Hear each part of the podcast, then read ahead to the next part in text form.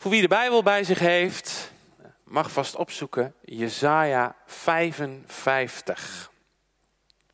Jesaja 55 gaan we vandaag uit lezen.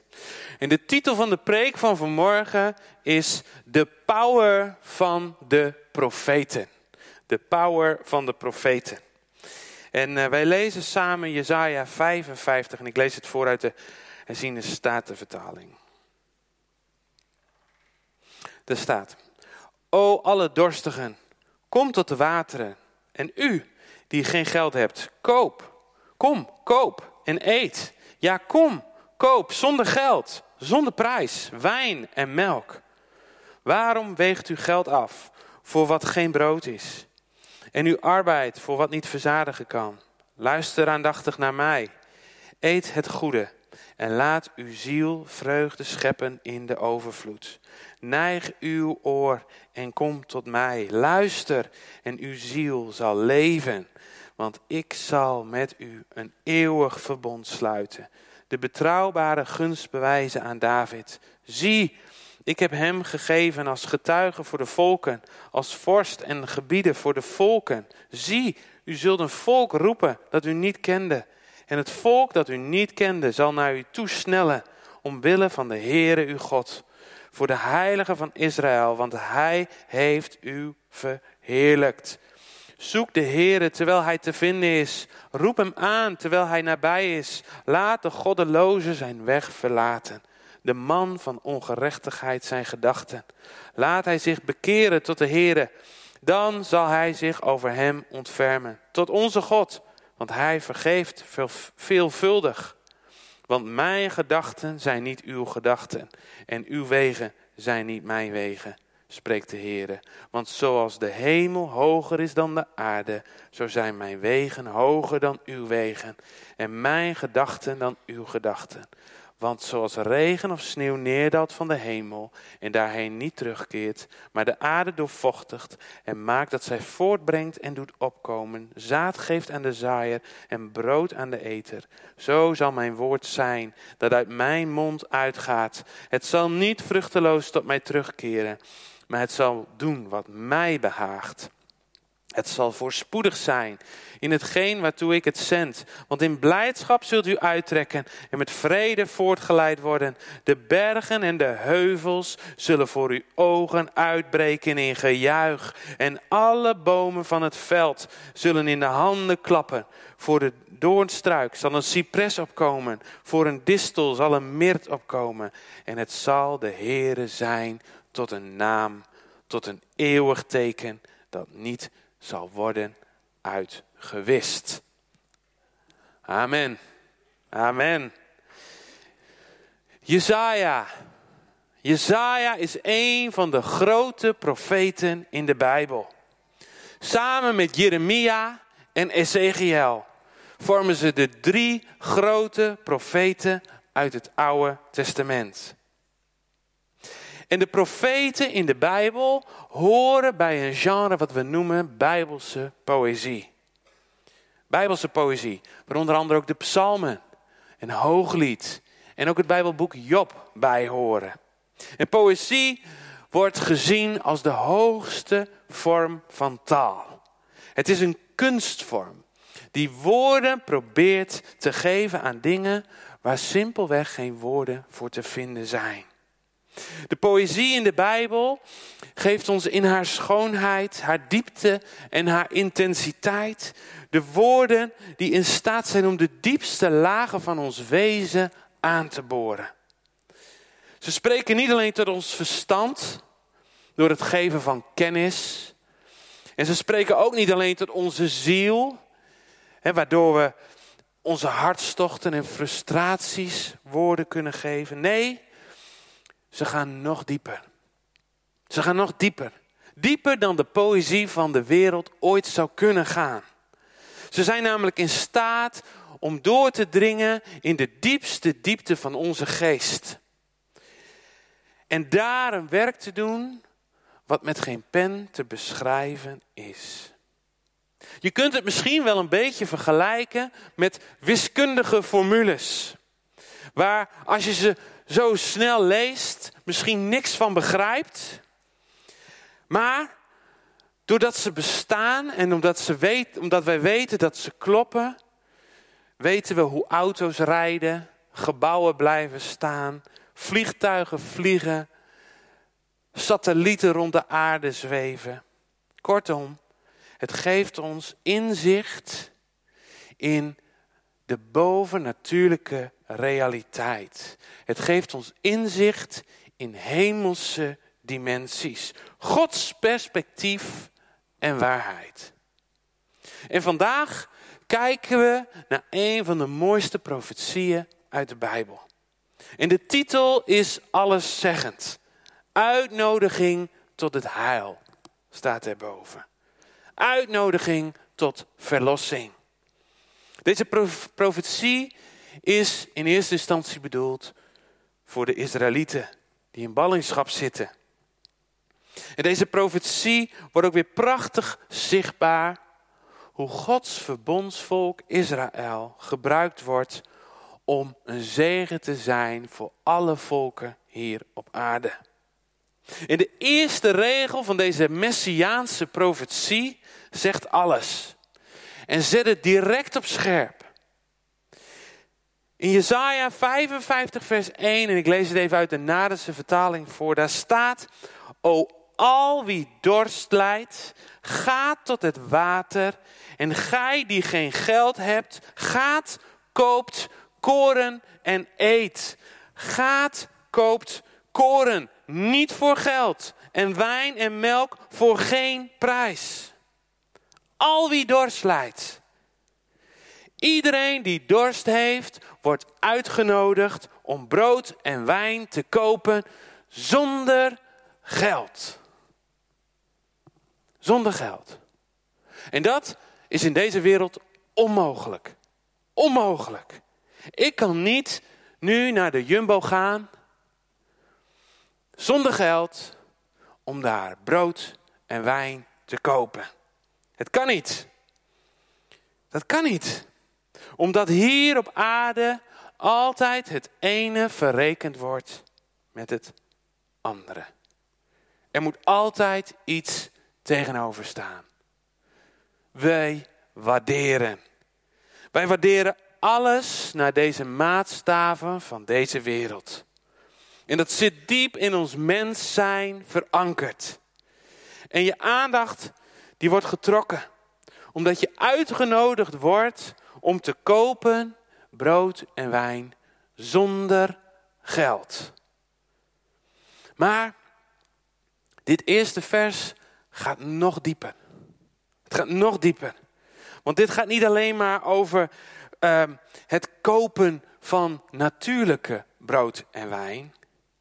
Nee, dit gaat over geestelijke dorst. Dit gaat over de geestelijke honger die elk mens heeft. Een dorst en een honger die niets op deze aarde ooit kan stillen.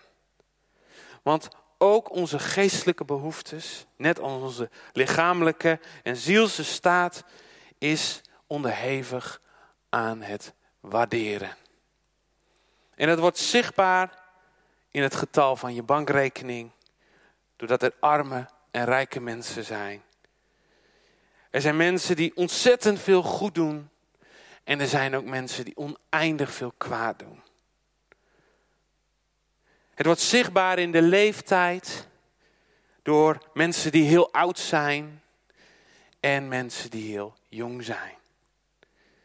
Ja, zelfs in ons eigen land, zelfs in ons eigen dorp, ja, zelfs in onze eigen straat is het zichtbaar. Zien we tegenstellingen van mensen. Het wordt zichtbaar in je schoolcijfers. Jouw buurman was misschien niet heel goed op school. Terwijl jouw andere buurman misschien wel een universitaire opleiding heeft. En de een speelt zonder enige moeite de moeilijkste klassieke stukken. En de ander perste met pijn en moeite vader Jacob uit. In de wereld waarin wij leven hecht zoveel waarde aan die tegenstellingen. We waarderen ze allemaal, positief of negatief. Als iemand rijk is, dan vinden we daar iets van. Als iemand te jong is, vinden we daar iets van. Als iemand te oud is, vinden we daar ook iets van. En waarom doen we dit? Waarom voelt elk mens de behoefte om voortdurend te oordelen en andere mensen te waarderen? En waarom vinden wij het zo belangrijk wat andere mensen van ons vinden? Vorige week, misschien hebt u het wel gezien, namen twee topschaatsers hier in Nederland afscheid. Misschien wel de beste schaatsers van deze eeuw. Het was op televisie. Wie heeft het gezien? Toch nog twee mensen zie ik. Heel goed. Sven Kramer en Irene Wust. Ik moet Irene zeggen. Het is geen Irene. Twee winnaars die de maatstaven van deze wereld alles hebben gewonnen. Ze hebben alles gewonnen. Ze hebben alles gewonnen wat er maar te winnen valt op deze wereld. Niet alleen aan medailles, maar ook aan waardering, erkenning, bewondering van een hele hoop mensen. En jarenlang hebben ze alles gedaan en hebben ze alles gelaten om te winnen. Om de beste van de wereld te kunnen zijn. En wat waren ze goed. Als Nederlanders, we zijn een schaatsland, hebben we ze allemaal bewonderd. We hebben ze geprezen, we hebben ze geroemd. Ja toch? Zij gaan de geschiedenis in als helden. Ik begreep dat er zelfs een bocht vernoemd is naar Sven Kramer en naar Irene Wust. Een Noord, mooi, mooie bocht. ja, klopt. Zij gaan de geschiedenis in als helden. Maar ook bij hen wordt zichtbaar dat elk mens gewaardeerd wil worden. Erkenning wil krijgen. Medailles wil winnen. En is het niet om wie je bent, dan is het wel om wat je doet. Maar die zoektocht naar bevestiging en erkenning, die geldt niet alleen voor schaatsers. Nee, ten diepste is dit waar we allemaal naar op zoek zijn. Misschien hoor je de stem van je vader in je hoofd als je bezig bent met klussen. Misschien voel je de teleurstelling van hem die je voelde omdat je niet aan zijn verwachtingen kon voldoen. Misschien ben je succesvol in je werk. Maar is het je eigen stem die zegt: dit moet beter. Dit is niet goed genoeg. Misschien ben je gescheiden en verwijt je jezelf dat je geen goede echtgenoot bent geweest of bent. Misschien heb je daardoor de overtuiging gekregen, er zal wel niemand meer op mij zitten te wachten. Wat het ook is, iedereen is in dit leven vol tegenstellingen, vol verschillen, vol oordeel, op zoek naar de plek waar dat grote, gapende gat van gekend en erkend worden vervuld wordt. Naar de plek waar de tegenstellingen veranderen in je onvoorwaardelijk geliefd weten. Waar je je prestatie in kunt ruilen voor de plek waar je aanvaard en gekend bent zoals je werkelijk bent. In de eerste zin, ja, want we zijn nog maar bij de eerste zin. De eerste zin nodigt je uit om naar de enige persoon toe te gaan die jou helemaal kent. Die jou accepteert zoals je bent. Of je nu arm bent of rijk, talentvol of talentloos, succesvol of succesloos, moedig of ontmoedigd. Jij bent onvoorwaardelijk welkom, geliefd en gekend. Zoek niet verder. Zoek niet verder, want je hebt gevonden wat je zocht. Ja, ik weet het. Je hebt dorst en je hebt mij niks te bieden. Je geld is op. Maar kom bij mij. Eet en drink. Stop met ploeteren, met zwoegen en doen wat je al die jaren gewend was om te doen. Stop ermee. Nu.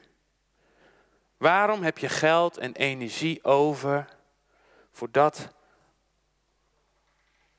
wat jou niets te bieden heeft? Naar werken vanuit eigen kracht.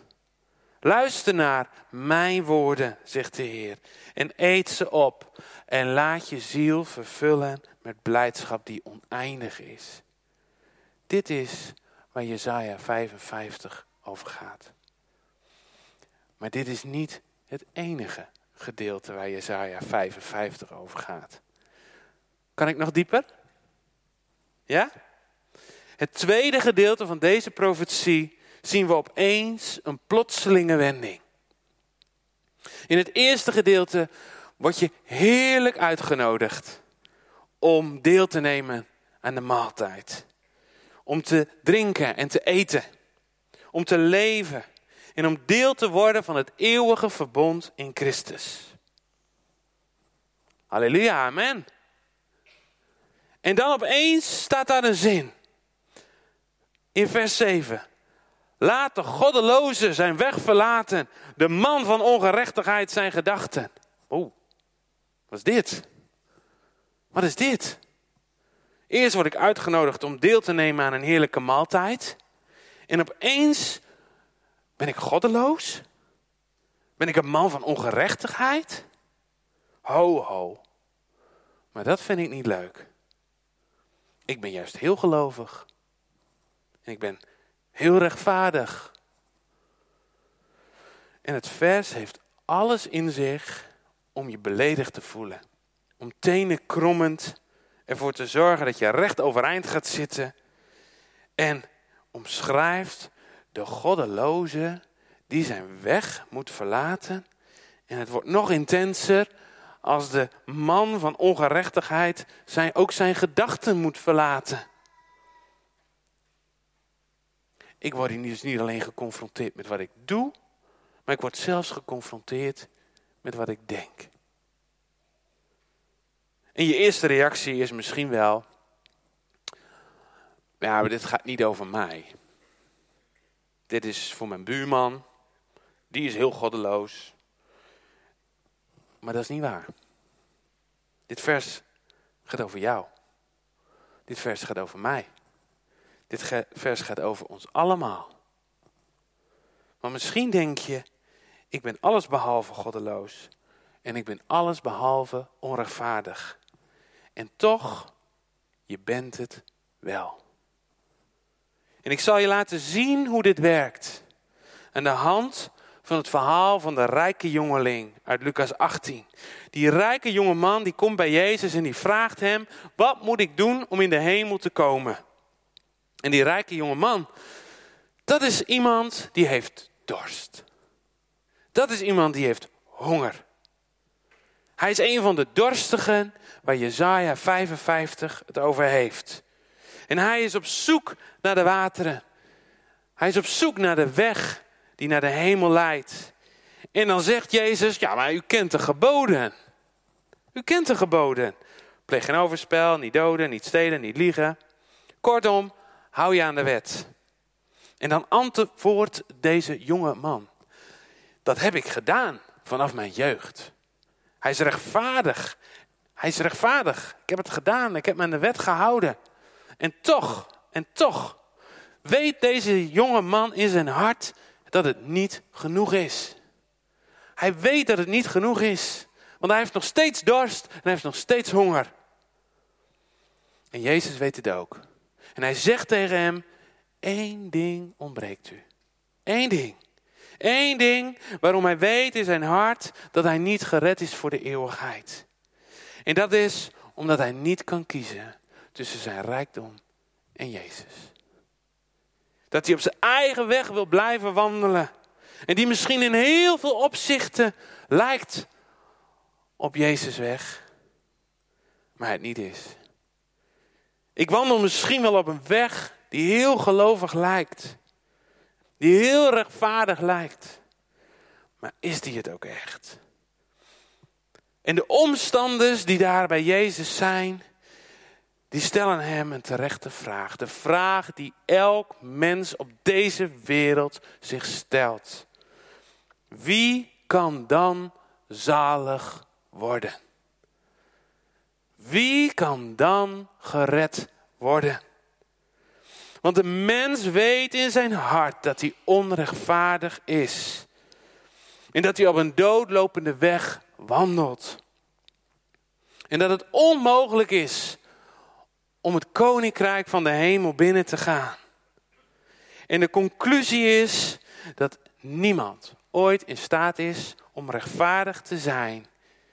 En eeuwig leven dus onmogelijk is. En voor heel veel mensen, zelfs christenen, houdt het daarop.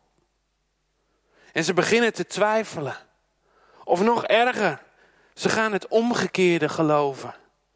Veel mensen denken dat de dood het einde is.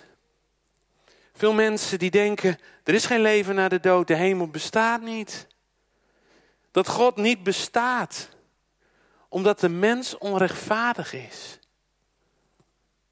Veel gelovigen stellen zichzelf de vraag, maar als ik onrechtvaardig ben, ben ik dan wel gered? Als ik onrechtvaardig ben, ben ik dan wel geroepen? Maar wat staat er als je verder leest? Wat staat er als je verder leest? Hij zei, de dingen die onmogelijk zijn bij de mensen, zijn mogelijk bij God. En in de versen daarna, in, in versen 31 tot 34, daar legt Lucas eh, uit hoe Gods plan met de mensheid voltrokken wordt. Over hoe God miljarden mensen gaat redden voor het koninkrijk van de hemel. Mensen die geroepen zijn en die geloven, ik ben niet geschikt, maar u hebt mij wel geroepen, Heer. Ik ben niet goed, maar u bent genadig. En dan kun je zeggen wat er in Galaten 2, vers 20 staat. Ik ben met Christus gekruisigd. En niet meer ik leef, maar Christus leeft en mij. En voor zover ik nu in het vlees leef, leef ik door het geloof in de Zoon van God. Die mij heeft liefgehad en zichzelf voor mij heeft overgegeven. Ik doe de genade van God niet teniet. Want als er gerechtigheid door de wet zou zijn, dan was Christus te vergeefs gestorven. En dan wordt het tweede gedeelte van Jesaja 55 realiteit in jouw leven. God schenkt jou vergeving. Want zijn gedachten zijn niet jouw gedachten. En zijn wegen zijn niet jouw wegen. En het woord zal als regen neerdalen uit de hemel en door jou heen vrucht dragen. Jij zal doen wat God behaagt en voorspoedig zijn waar God jou ook zendt. En als jij of de vijand je aanklaagt en zegt, denk je echt dat jij hier geschikt voor bent? Wat denk je zelf? Dat je zomaar naar die bron van leven toe kan gaan? Denk je dat echt? Dan spreek je de laatste verse over jouw leven uit. Daar staat, want in blijdschap zal ik uittrekken en met vrede voorgeleid worden. De bergen en de heuvels zullen voor mijn ogen uitbreken in gejuich. En alle bomen van het veld zullen in de handen klappen. Voor een doornstruik zal een cipres opkomen. Voor een distel zal een mirt opkomen. En ik zal de Heere zijn tot een naam, tot een eeuwig teken, dat niet zal worden uitgewist. Jij bent het levende bewijs, het teken van Gods genade voor de wereld. Een teken dat niet zal worden uitgewist. Zoals Openbaring 14, vers 1 zegt: de naam van de Vader als teken op je voorhoofd. Wij zijn de Here tot een naam.